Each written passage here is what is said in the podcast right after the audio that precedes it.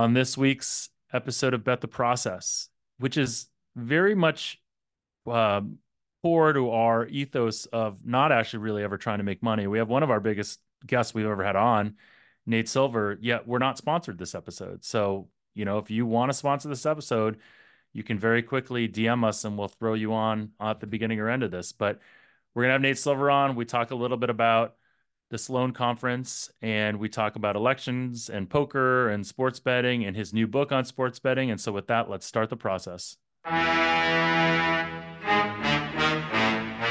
bet, bet, bet the process.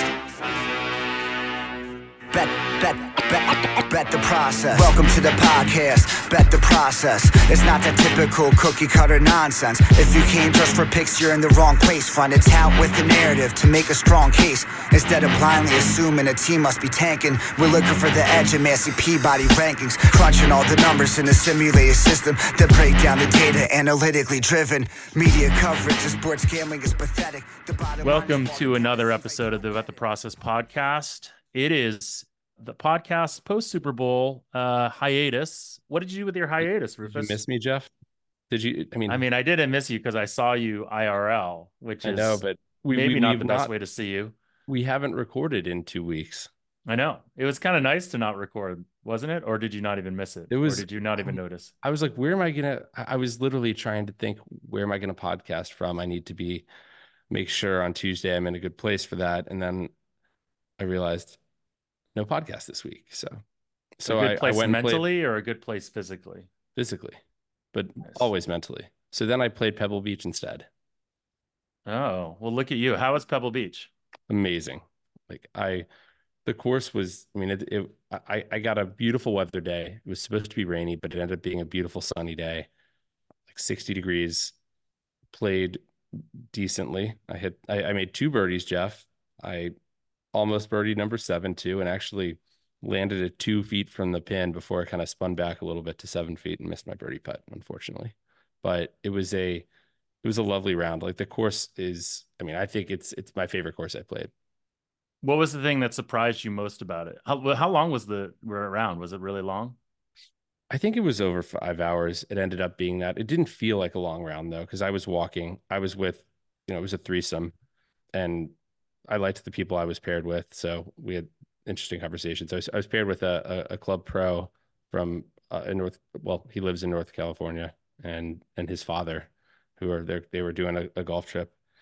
They're really nice guys, but They're good golfers, assume. Like clearly, well, well, the club pro is a very good golfer. Yeah, he was like a top collegiate golfer. Got it. But he, I mean, yeah, like it- it's What one of those shoot, rounds that you you know? kind of. Sorry. Do you know what he shot? Well, he was playing. Um, he wasn't playing the tips. I remember he he almost went two under in the first hole, first two holes, or he almost. I think he did go two under in the first two holes. He almost went three under in the first two holes. I mean, he was just hitting missiles like right at pins. I think he kind of came back down to earth a little bit. I don't know what he shot exactly. It's interesting because you I've I've never heard you talk so nostalgically about a course before. Like you you're always Oh, I you're talk about like Cabot. I talk about Cabot and how much I that's love true. Cabot. You talk that's And true. You talked but that part of the Cabot thing there. is the experience, right? Yeah, but I mean, like it felt a little Cabot like along with the holes along the water. You have kind of a similar like spectacular backdrop basically, and along these cliffs. I think Pebble Beach would be insulted by you saying that. I think Cabot feels a little Pebble Beachish versus Ca- Cabot, Pebble I Beach think feels a little Cabot. I think Cabot is its stock is going to rise. I think people will think more of the course, uh, the courses, I should say, going forward than they do right now as it gets more attention. I mean, I think that's kind of how things work. Do you have any uh, thoughts about the golf this week? I mean, my spreadsheet does, but I don't know. It's been it's been a chaotic week for me. I've I was in Big Sur for the weekend. Well, actually, from Friday through Monday, which was amazing. I went to um, this place called the Esalen Institute and did a workshop by the brothers Corin on reawakening my creative potential. So Nice. yeah, exactly. And then I drove back two days ago, I guess. It's a long drive. Um, so I haven't really, I haven't really gotten and looked a lot at, at what we're actually betting as much as you know, I, I ran ran my my numbers and stuff like that. But I know there, I mean, there are three events this week, so There's a lot going on. Nice. How was your week, Jeff? Uh, just just busy. I'm heading out to Sloan um next week, or sorry, the, the end of this week, and um doing a couple panels at Sloan and doing A our normal fun panels? dinner. A couple panels. Yeah, I, I think I'm. I think I managed to rope myself into another one because I I was on the website and I happened to see that they only had a couple panelists so far, and I asked them if they needed help with it. So we'll see. I don't want to spoil it in case they decide they don't want me and I get the egg on my face that they didn't. you weren't like my good friend Rufus doesn't have a Sloan ticket, and you know if he's a panelist, then he doesn't need one. Well, it's not a sports betting. pa- It, the the actual agenda looks pretty light on sports betting, which is interesting. I don't know if that was an active decision, and uh, Really I, I mean, I, I- I may have I may have missed the sports betting panels when I looked over it quickly, but there's a lot of mainstream, more businessy type, and there's obviously a lot on AI. There's a golf panel where the no laying up guy is there, Chris Solomon. So I'm going to try to meet him maybe, um, which would be cool.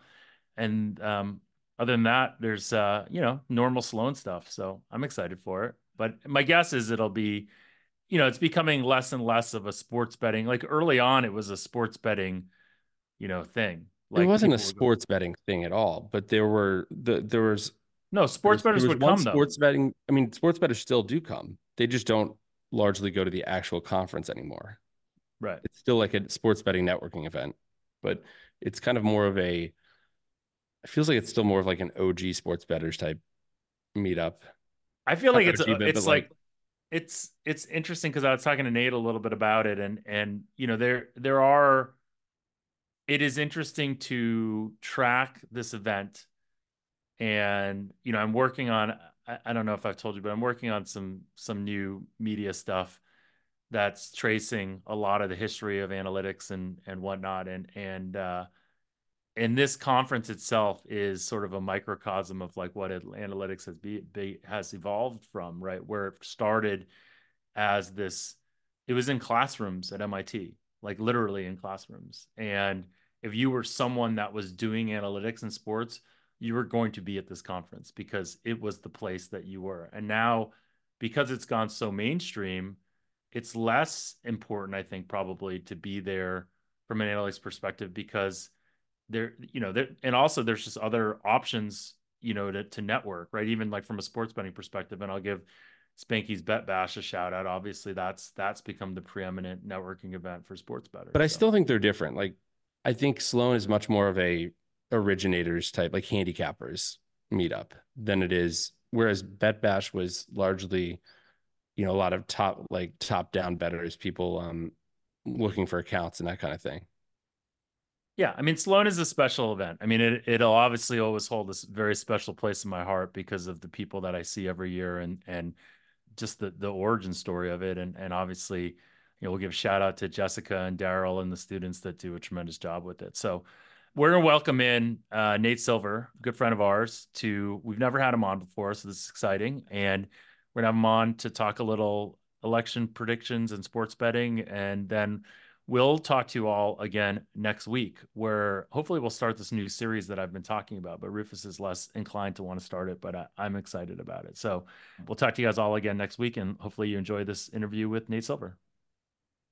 We now welcome in an OG in the analytics world, the godfather of predictions, maybe, or the, the grandfather of predictions. I'm not sure what we'd Not call that you. old, dude. Yeah. Uh, that's true. Yeah. You're, you're I, I think we're probably around the same age. Um, maybe you're younger. I think I feel like everyone's younger these days, but it's Nate Silver, everyone, and it's exciting. Um, my favorite Nate Silver moment, honestly, is when you were mentioned on Orange is the New Black, when she said, "Nate, I believe in science. I believe Nate Silver is a witch, etc." So that that was my. Do you have a favorite cultural reference that you've ever received?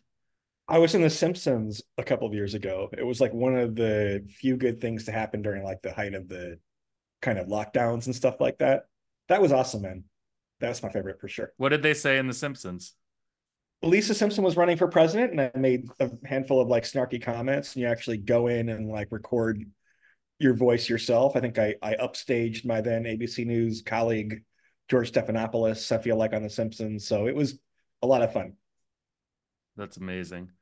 so I like to say that I was the first person that ever wrote about you publicly or wrote about the election stuff that you're in publicly in my book. That that may or may not be right, but let's just go with it. Um, when we talked back then, you mentioned the simplicity of those election models that gained you so much notoriety. You know, and, and you compared it to what you've done in the baseball world. And and those that don't know, maybe it'd be helpful for you to talk about your your origin story of how you got into this world and, and really like the baseball stuff specifically. Yeah, so to wind things back a little bit, um, I graduated from college in 2000, getting old, obviously. I had a lot of fun in college. I hadn't really like thought very much about what I wanted to do with my life. But it's 2000, so you go if you're a, you know, bright college senior, you go into like consulting or banking, right? I hadn't really studied hard enough or been dedicated enough to go to banking, so I got a job working for KPMG doing um, economic consulting. Uh, not very exciting. Um, but on the side, I started doing lots of things. I started, number one, building a model for baseball prospectus, although I didn't know it at the time, kind of built it on spec, called PECOTA, which is a player forecasting system for Major League Baseball, and also started playing poker on the side. This was like the days of like the online poker boom where you could be even mediocrely skilled and make pretty good money because there was so much dumb money in the game, the moneymaker boom, and so forth. And so, yeah, in 2004, I um, quit my consulting job to to uh, spend half my time playing mostly online Texas Hold'em and half my time working for Baseball Prospectus. Got it. And then the the story of the election models, kind of like seeing it and and realizing that there was a better way to do this than what they did. That observation led you to build the first level election models. How have you improved those models since? I mean, in some ways, and I'm, i kind of was leaving out part of the story, right? Where so yeah, what happens is that online poker gets shut down de facto by the U.S. government in 2006, and that kind of a gave me a lot more time, and b kind of sparked my interest in politics, and kind of realized that we'd had this whole money Moneyball revolution in baseball, um, which kind of the origins are in the mid 2000s, and then things are still kind of in the Stone Ages in politics, and you know, at a time when things are becoming more data driven, to have any kind of relatively solid quantitative approach seemed appropriate to me. Look, in some ways, the models aren't aren't that different than the model I built in in 2008, right? Um, what you're trying to do, number one, is figure out number one empirically how accurate are polls really. Like our models don't assume that polls are right. Instead, they try to like actually quantify how wrong they are, basically at different points in the election, given different amounts of data. Number two is to try to figure out the relationship between the different states.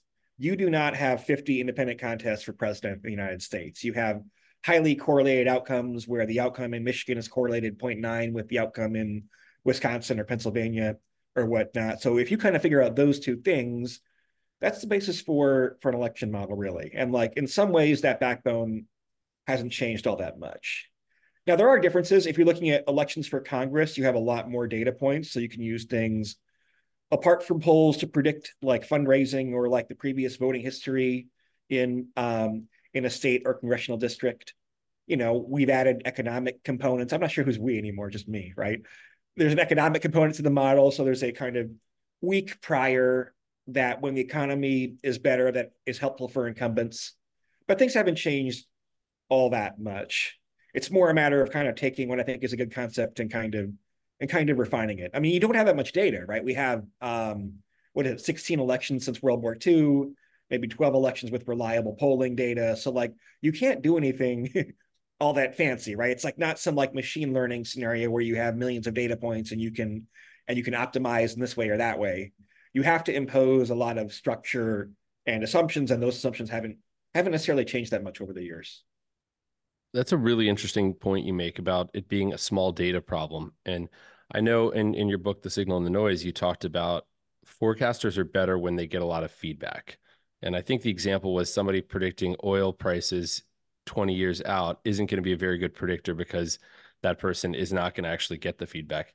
How do you, in that light, um, is it hard to sort of make improvements and learn from the feedback you're getting when there's so few elections? I think it is hard, right? I mean, um, and most people make the mistake of overcorrecting on election forecasts, right?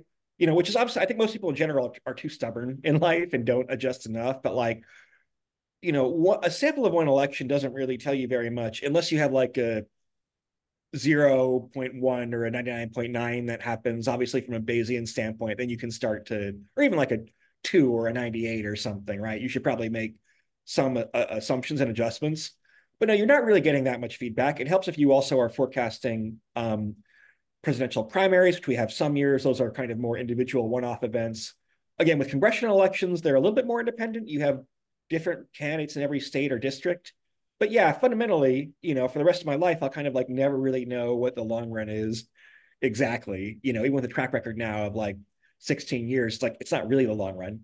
It's kind of one data point every two years, more or less, if you treat Congress and president as separate. So yeah, you have to just kind of like be, I think, even more process driven to tout the name of the show a little bit. It, look, it also helps that I've made models in sports where you do get a lot more feedback that like I I play poker, right? Um, even to some extent the world of like blogging and writing a lot where you're getting kind of constant feedback from readers. Things might not be outright predictions as much but you still you feel like you're in the arena so to speak. But yeah you just have to live with the fact that like you're never really hitting the long run here. You've been criticized by people i mean generally i mean pretty much exclusively if your predictions don't align with their political opinions um, but that's another story. But for for kind of putting your finger on the on, on the trigger or not on the trigger, whatever. What's that expression? On the putting scale? your finger on the scales. Yeah. There you go. yeah Um, at times, but given it's small data and and I mean the process of building a model like ne- necessarily th- th- there's an art to it and does require that. Um, is that I don't know. Can you discuss? No, I think it's being very, very process oriented and very focused on on certain heuristics that have been proven reliable, right? So like one very important heuristic is that it's hard to predict the direction of polling bias, right? So you will hear theories now about, oh, um, are polls underrating Biden? And people can point to 2022 where there's a actually not entirely correct claim that polls underrated Democrats. It's not quite true, but like even if you grant that, there's no real correlation from year to year in in which direction the polls are biased. They often are biased, but you don't know ahead of time. And I don't know. There is so much partisan motivated reasoning from otherwise intelligent people that it's kind of astonishing, really. You know, you have certain people online where their whole shtick is like every single development is interpreted as good news for Democrats or Republicans. Every single year they have kind of like the same error and the same bias. And it's like, it's kind of shocking that they don't like wake up and say, is this motivated reasoning at all? Um, and, you know, obviously part of it too is that they don't really have skin in the game as much. I mean, you do lose some face if you kind of make a forecast and it's wrong and can debate what wrong actually means and how that might be interpreted kind of by like the lay public. But the strategy of like always been on black every time and develop a big fan club for always betting on black and then red hits after one or two or three cycles and you look stupid, you kind of go away and do something different. I mean, it's hard to if you if you have not much to lose and you can gain some reputational credit until you're wrong and you still come out kind of ahead, it creates a weird kind of equilibrium, I think. Whereas conversely, if you are established, like I'm not really sure it's in my best interest to make a forecast, even if I'm right, like 75% of the time, right? I'm not sure it's kind of plus EV relative to overall reputational stakes, or there's certainly more to to to lose than to gain, I think. Yeah, I think we think about that a lot in the world of sports betting, where giving picks is a you know negative EV probably uh, equation for anyone, right? So if you go back to this idea of the first election, when you probably gave Trump a better chance than anyone else did, but yet obviously you didn't predict that he won. When he won, you know, you got crap for not being right. Did that experience teach you anything? I mean, I assume that that's what kind I, of taught I mean, you it taught me what I already know, which is that people are Yeah. full of shit. You know, I mean, to me, it's a it's an unambiguously good forecast because it was right by a pretty wide margin relative to the market. Um, you know, the market price had Trump at 16, 17, 18%, and we were at 29%. So it's a very, a very plus EV bet on Trump. I, Uh, I, I bet on him at four to one the the night before Yeah. the election. like I Yeah. made like hundred grand on it. It was great. I mean, it wasn't Yeah, great. so- So to me, there's like nothing. and also, the forecast was right for kind of the right reasons, where it understood the relationship between different states. It understood that there was a lot of uncertainty in the polling because there was a big undecided vote and third party vote that translates into wider error bars. It understood that Clinton was kind of underperforming in these so called white working class states where Obama had overperformed in 2012. So, and also, I kind of like made a lot of noise. You know, I thought I took pains to emphasize, that like, actually, Trump is very much alive in this race. People are being premature to dismiss his chances. And that's even though the, you know, even though I did believe the forecast, I thought that's going to be quote unquote wrong 70%, 71% of the time. I felt like I really put myself out there to make that point clear. And then people don't really remember and are looking for, for a scapegoat. I mean, I think, yeah, part of it is quote unquote, people don't understand probabilities, but it's also people don't, they're not really in politics for truth seeking reasons anyway. they're in politics to have their kind of priors confirmed and to feel good about their like identity and to be tribal. It's kind of really the polar opposite. If you picked any domain in the world that's like the most removed from I don't know what we want to call what we do, but like kind of empirical, rational, logical thinking. Like election forecasts, especially in a presidential year, are the most removed from that, I think. I mean, I think political parties almost deliberately are trying to like cater to people's emotions and biases and tap into like poor heuristics. And so kind of when you're new to the field, it's kind of very exciting because like you can kind of like you're the one-eyed man in the line of the bland. So what did I say there? You're the one-eyed man in the land of the blind. Um, because people are not very rigorous at all. But then at, at some point you get embedded in it and you're like, I just don't really kind of I don't know. It's very unusual when you have a product that's popular, but like 90% of people like it for the wrong reasons. It's a little bit like you're some indie rock band that has some unlikely mainstream hit that you become known for. Everyone wants you to play that song at your concerts, and you kind of, on the one hand, understand that's kind of like your meal ticket, but kind of also resent it a little bit. That's how it's felt like at times. So in the next election, I remember, and this is just my recollection. So you seemed a bit less confident in your models.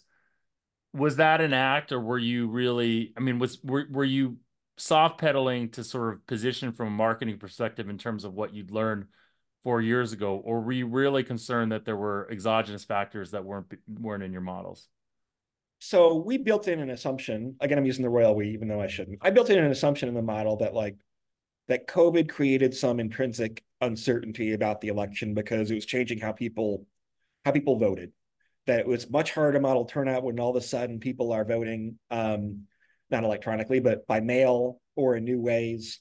There's a lot of news between COVID and the economy in 2020. Um, so the model was on the one hand, I think, designed to be pretty cautious and and but it still gave Biden like a 90% chance of winning, right? And that's that's the number that if you went on the site by election day that you would see. And so look, I think there's a difference between like saying, okay, let's say my forecast is 90% Biden or 90%, I don't know, San Francisco 49ers or whatever else. I think I'm allowed some leeway in kind of how I talk about that if I emphasize the 90 or the 10 um, because 10 is not zero, it's not 2%, 10% things happen. It's an inside straight draw in poker. It happens, you know, quote unquote, often enough.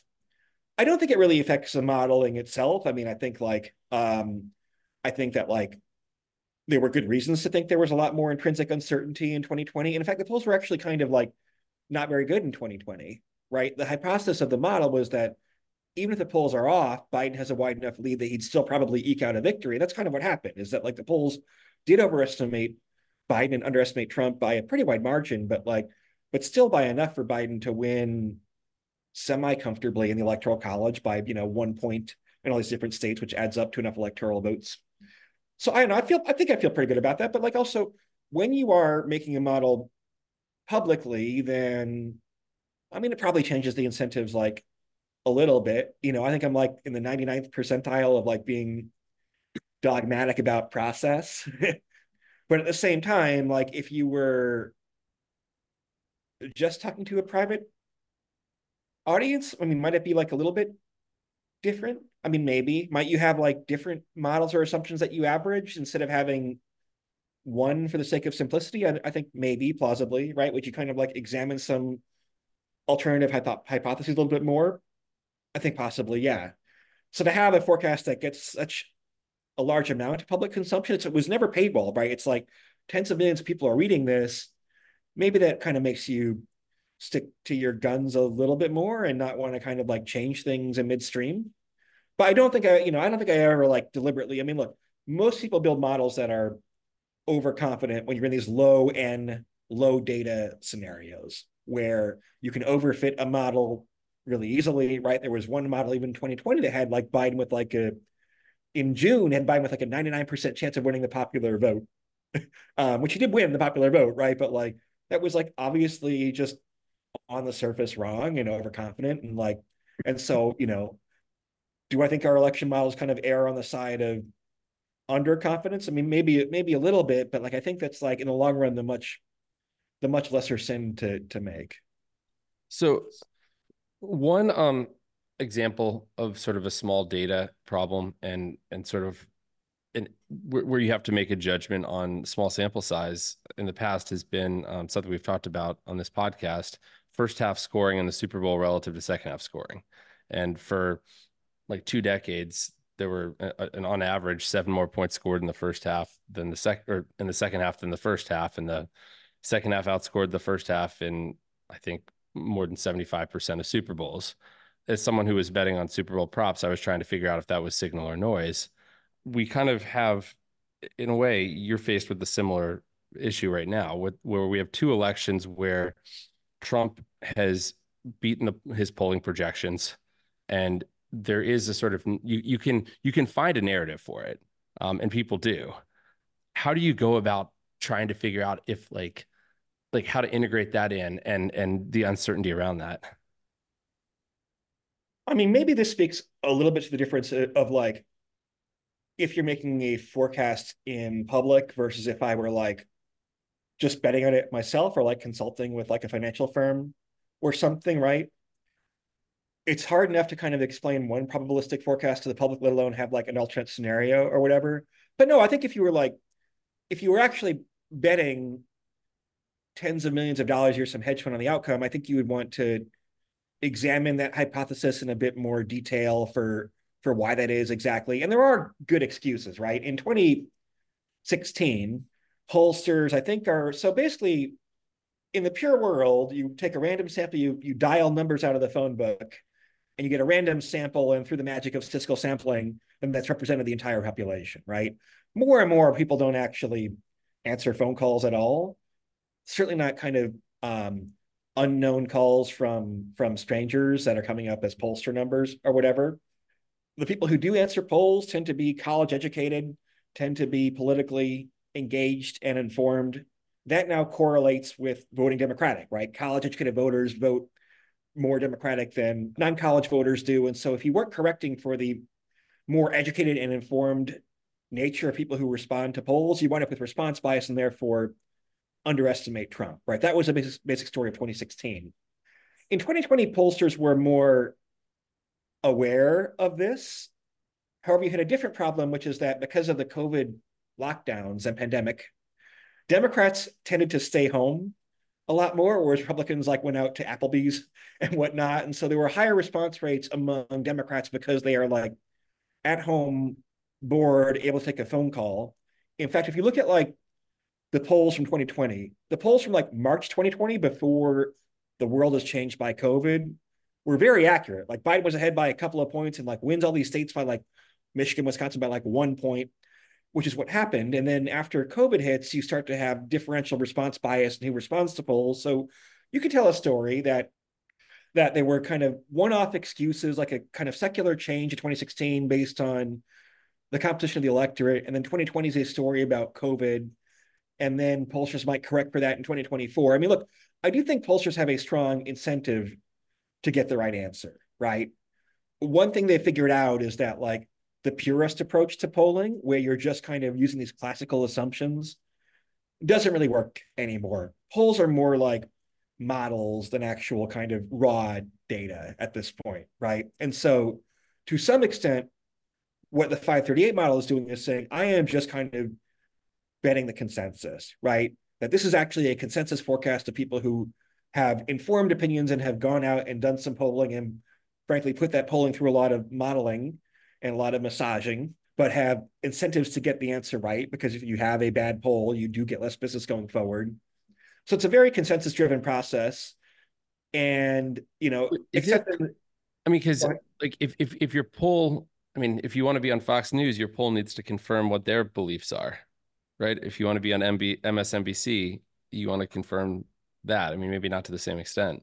It's it's fair, and it, look look to some extent, to some extent that can balance out. I mean, you have incentives on both sides to to give overly rosy polling. It's also kind of not clear whether the incentives actually like.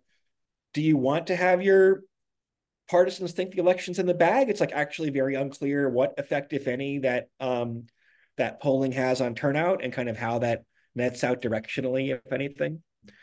But but look, you, you're kind of like trusting I'll put it like this: you're trusting the pollsters to be smarter than the pundits, right, and smarter than the conventional wisdom, which is kind of uniquely bad in politics for for many reasons. Between motivated reasoning, the lack of like a large sample size, you know, people kind of thinking every election's like a unique snowflake and not being able to draw from a larger, if still small, sample. So, you know, I mean, this it's a little bit like the Super Bowl too, Rufus, in the sense that like there is a lot of there's a lot of dumb money in election forecasting such that the market doesn't really clear i don't think um, you have a lot of like finance people who overrate their knowledge about politics maybe even some sports betting people who do that. A lot of public money versus you know a handful of firms. Certainly there are some hedge funds that are doing serious election forecasting right? Not a ton but but some. There are certainly some sports bettors are generally sharp people who are taking election for election forecasting seriously, but like it's a fairly high barrier to entry. Like building a good election model is a couple of months of work. Whereas there's no barrier to having like an opinion and, and wagering a lot on it and having that be motivated by like bipartisan motivated reasoning. I mean, how is that different than sports betting? It's it's it takes a lot of time to build a model it's not. I mean, except... there's probably I what I, I, I would say that there's a lot more people that care about elections than care about sports. Right. Well, one thing that was interesting to me that someone brought up, um, someone from the other side of the pond, in terms of market inefficiencies in political forecasting, is that that the incentives for people betting aren't always to win money. In fact, there's times apparently there's like a lot of PACs that will spend money betting on political on, on their candidate to drive that price up to get them more airtime. So like in that kind of I was like, wow, that actually makes sense that I mean maybe maybe it makes sense that this market isn't quite as efficient as a market than a market of that size that you'd expect. In 2012, there was some evidence on Intrade at the time that like that there was some attempt to manipulate I use that term carefully. I don't know if it's ever proven definitively, right? But some effect to like attempt to like boost the Romney price because like uh people thought it was relatively cheap at the time, right? People thought it was like a worthwhile expenditure to improve the narrative about Romney, right? And it's not like you're losing that whole bet all the time, right? If Romney is like some number of basis points overpriced, like you still get lucky and win that some of the time. So like I think that's plausible. Um marketing cost. Yeah, but like but you know the other difference too is that like if you build a good NFL model, you can bet how many games is, you know, 17 games times 30 teams divided by two per year, right? You have a lot more opportunities to bet every year. Whereas an election model, it's useful once, basically, right? Like a congressional model, you have to build a whole separate model. So, like to make one bet every four years, I mean, that explains why I think like probably there is like a lot of percentage wise EV, right? On one bet you get to make once every four years, but like, but it's hard to make a living from from election forecasting. Um, so you don't have this like kind of professional class of people who do it. You might have like these super sharp quants who can build models for anything, and you might have people like me who are interested in it kind of for its own intellectual purposes, although I do have a gambling background, obviously, but like, but you know, you don't really have uh it's a hard thing to do to to to kind of make a viable professional career out of it. All right, let's let's shift over to sports. So so 538 has gotten criticism and specifically criticism from the Twitter, you know, the the the loud Twitter mafia, sports betting mafia, um, over the years for making predictions that are so far off gambling markets that they are laughable. And you know, we can talk specifically about um, I think anti Warriors and then pro Celtics. Um, obviously, I'm, you're aware of these criticisms. Do you have a general response to them? And then I guess, you know, now that you've written a book about sports betting, do you have any different perspective on that response? Yeah, look, I mean, look, the average sports bettor is a lot more aware of these issues than the average like political commentator, I guess I'd say, right? I mean, look, so I actually for the book spent a year, uh, so 2022, 2023, betting the NBA up through the entire regular season, about halfway through the playoffs. So that definitely gave me a, a point of view. And that was like partly using the 538 model, but also, you know, trying to line shop and, you know, buying the Best software and getting into that whole kind of thing. Right. And uh, I'm a big NBA fan and, and, you know, watching a lot of NBA and consuming a lot of NBA media. And, you know, we have our own model Raptor. And basically, kind of, I mean, I did a little bit better than break even, but like, you know, within, given the uncertainty, like probably somewhere between slight loser and modest winner, right? Um, but that's not taking the model off the shelf and betting with it, right? It's number one, like understanding where the shortcomings are in the model. Like the model is using data all the way back to like 19 77 for home court advantage, right? So I knew that like you have to like subtract half a point or something for like modern home court advantage, right? Also, like where this is a free model that nobody's paying for, right? So we do some like scraping to deal with like injury situations and a bit of like manual data entry. But like if I were like betting professionally, then I'm like, you know, going on Twitter and doing searches for like, you know, Dame Lillard, is he out for the pregame shoot around, that kind of thing, right? Just a lot more kind of and informed about situations like, oh, you know, this player is coming back from suspension and is not kind of in in in in full 100% form right now. So like, look, the NBA in particular is so dependent on the regular season, especially on player availability, and also to some extent on on effort, which is like not an easy thing to tease out, but like clearly some games teams are gunning more at 100% than others that like that kind of swamps kind of swamps whatever their alpha you might or might not have in your model, right? If you have a model that's sluggish to be updated for player injury data, then it will lose relative to the market for sure. If you have a model as one input in a betting process and you kind of are making other mathematical or mental adjustments, I think it can be plus EV or at least or at least competitive. But yeah, I mean the NBA is a very difficult sport to I think predict for that reason, unless you're kind of like really devoting a lot of time to it, right? Like when I was kind of betting on the NBA, um, I was writing the book, doing other things, right? But like, you know, that's a couple of hours per day. And that's to kind of get to a point where you're treading water or maybe like maybe a little bit better than treading water. I mean, the closing line value was often quite good. But like it's a it's a and then you start getting limited by sites, even being like semi-sharp. That's another problem as well. No, look, it gave me more respect for for the difficulties of making a living as a as a sports bettor for sure. Are there other things that that time taught you, um, and would it change? I guess what you know we've we've talked a little bit about the whole idea of like models in public. So I, I think this same lesson applies for the NBA stuff, and I think you you've done a really good job talking about the challenges with explaining models or using analytical models as a basis for content. So again, applaud you for that. But again, as you think about, you know, how about this? Would you or or if if if you wanted to try to create a subscription product for 538 for sports betters, is that something that you would go go is that a path that you would you would you would undertake yes uh, w- why yes it, eh, depending on what your answer is why yeah look i look if you were making a subscription product then you would devote a lot more time to the model right you would have you would partner with someone to have up to the minute injury info to the extent you can right you would have dynamically updating home court advantage. I mean, there are like there's a list of like five or six things on a punch list of things that like kind of mental adjustments I was making the model that you'd want to make on your own to have that kind of be like a high quality product. Again, I think basketball's the NBA is very difficult because it's so player dependent. If you just make kind of approximations about like depth charts and things like that, then that's enough to kind of cost you a lot of EV. And I was trying to make up for that by like being a generally knowledgeable basketball fan and so forth. But no, I mean, look, the threshold for having a product, a model that's like you can take off the shelf and just bet with blindly, I think is is very high, right?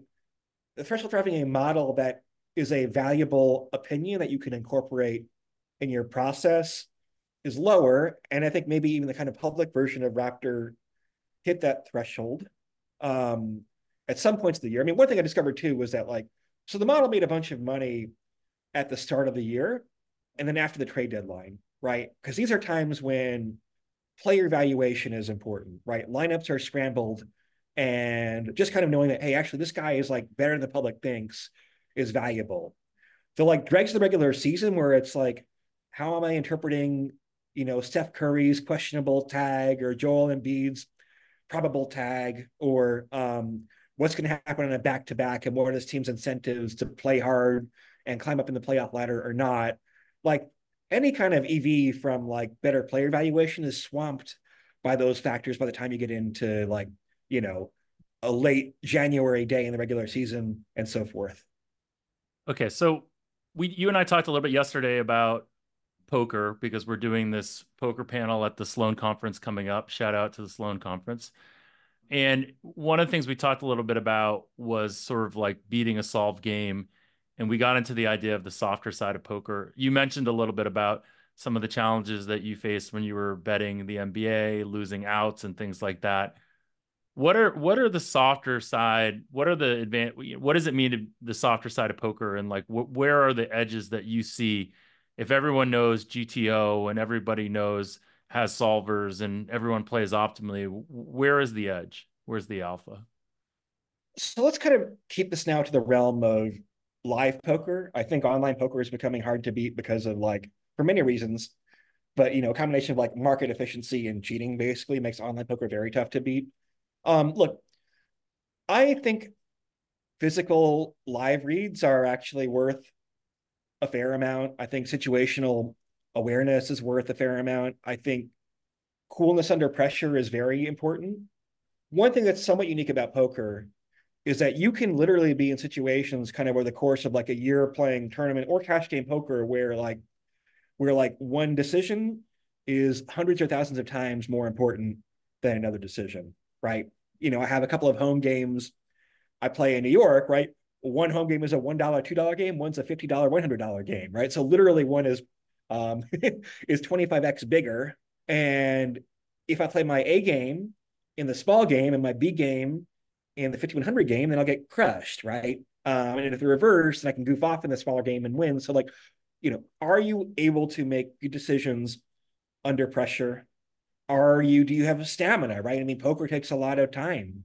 Tournaments can last for days on end, right? Do you, are you still making a game decisions? Like, those things are all, I think, quite, quite important. And like the physical reads thing, too. I mean, if you go watch, there's a good show for, uh, called Game of Gold, which was produced by a um, poker site called GG Poker, where it's all heads up matches. And it actually shows that some of these people, like Maria Ho as an example, are actually very, very, very good at like understanding between physical signs their opponent gives off and the aura they project. There are edges to be had in terms of like picking up on physical reads and situational reads. If you go from like, if you win 55% of your coin flips in poker instead of 50%, because you have some intuition for what your opponent's thinking in a soft skill kind of way, like that's a huge edge, right? That really, really compounds a lot over time. Whereas a lot of like the GTO edges are actually quite small, right? It's like, oh, well, this play is worth, you made a terrible mistake. You raise here, you're supposed to just call and then raise the river, right? And it's like, oh, so this is worth 7.9 big blinds instead of 8.1 big blinds, right?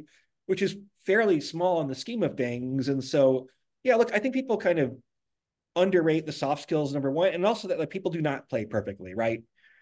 For the most part in poker, you make your money from exploiting mediocre to bad players and you're trying to like tread water against the other GTO expert expert level players, right? And so like if you have a strategy for saying, hey, look, it's the first day of the World Series of Poker main event. This guy hasn't played a hand in two hours, and now he raises three and a half X times the big blind, opening his hand, right? Like he probably has aces or kings or ace king. Like, you know, you don't need to like consult a solver for that. You need to like use some kind of common sense situational awareness and and and I don't know. I don't think that I don't think the GTO stuff is overrated, quote unquote, but like I do think that like that's like kind of not where like the larger edges come from. It's more kind of like the the table stakes of the game, right? I was just in France, kind of on vacation slash poker trip, and like kind of realized there that like, look, I actually have some work to do and kind of like looking at some solvers and simulations where, you know, because I'm kind of like a mathematical guy guy, I always like, oh, that's like my edge, right? And I'm like, oh man, I'm actually kind of like becoming like a soft skills guy a little bit more and I have to like kind of improve the detailed understanding of GTO. But I don't think it's necessarily the most important thing in in live poker against a mix of opponent skill levels, right? Online versus other GTO like wizards, then yes, right? That's 80, 90% of it, right? Um, but in a major kind of live poker tournament with lots of flawed players, and like, then like the GTO is part of the getting in price, right? But like not the most important thing, I don't, I don't think. Yeah, I mean, I think one thing that we talked a little bit about was like longevity, which I thought was interesting. Longevity in a game, meaning like, I wonder, have you ever made decisions in a game that you needed to be suboptimal because you knew they could potentially create more longevity for you to be in that game, and and the you know like this is like in Rufus's world, this is manipulating a market for closing line value in yeah. the blackjack world, this is like betting a lot of money off the top of a shoe to make it look like you're not always just betting it a lot at the end of a shoe. You're making slightly negative EV bets because you know that they're probably good in the long run. So in the in the poker world, for high stakes cash poker, it's increasingly moving to private games, right? Like you cannot maybe during the World Series of Poker you can do this, right? But you cannot like go to like Las Vegas and just sit down like a 25 50 or higher no limit game without any pre-reserved seat, basically, right?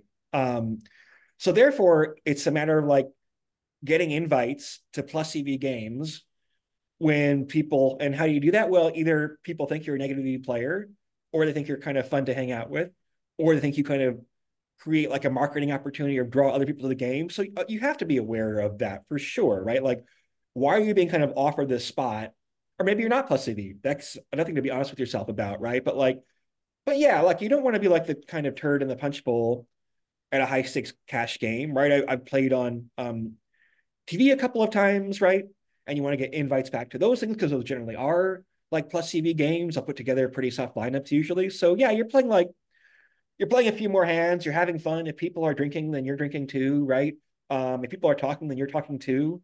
It's kind of common sense. But no, so I mean that's one thing that's actually kind of a little bit sad about poker is like it was a game where you could kind of like be more of a lone wolf and just kind of go in and do your own thing, which is still true for tournament tournament poker, I suppose, right? But like for cash poker now, you actually have to have like the social and networking skills and take advantage of those kind of privileges, right? And access. And so it's it's kind of disappointing and sad in a way, even though I probably benefit from it on average as someone who does know a few people, right?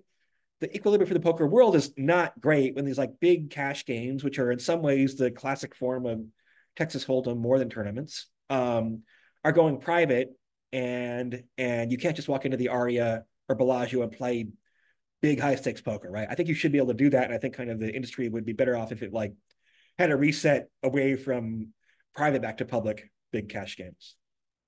I mean, there's uh, a parallel there with sports betting in terms of not being a lone wolf anymore. And, and in order to be able to get down enough, you have to have these networks of people. And, and that's a huge part of the game too.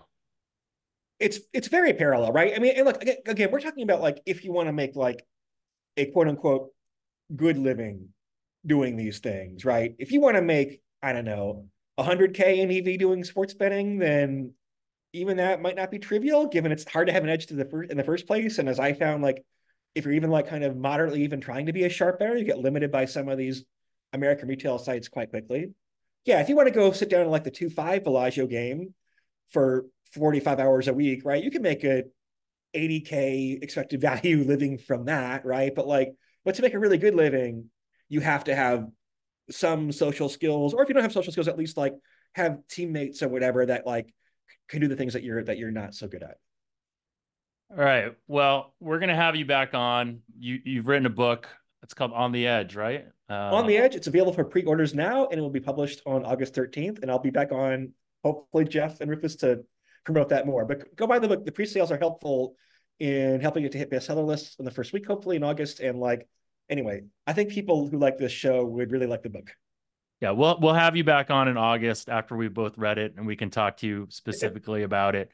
Um, but yeah, do go buy the pre-sales if you can. Uh, we'll put a a link to the Amazon thing in our show notes so people have that, and Rufus and I'll tweet it out so people have that. But thanks for for joining us, Nate. And you know, again, we'll talk to you this summer, um, and I'll see you this weekend. Cool, man. See you guys soon. Take care. the numbers in the simulated system that break down the data, analytically driven. Media coverage of sports gambling is pathetic. The bottom line is watered down. It seems like they don't get it. Puppet teaser, but the engine's running off unleaded. None of it's organic. It all sounds synthetic. That's why I fucks with Jeff Ma and his dog Rufus. No locks of the year. They just tell you what their truth is. Maybe make your pockets fatter as the bookies get thinner. Give the info information turning losing betters into winners. Yeah, Sturm Hum, reppin' Rutgers, Jeff Ma, Rufus Peabody. Crunching all the numbers, Massey Peabody rankings.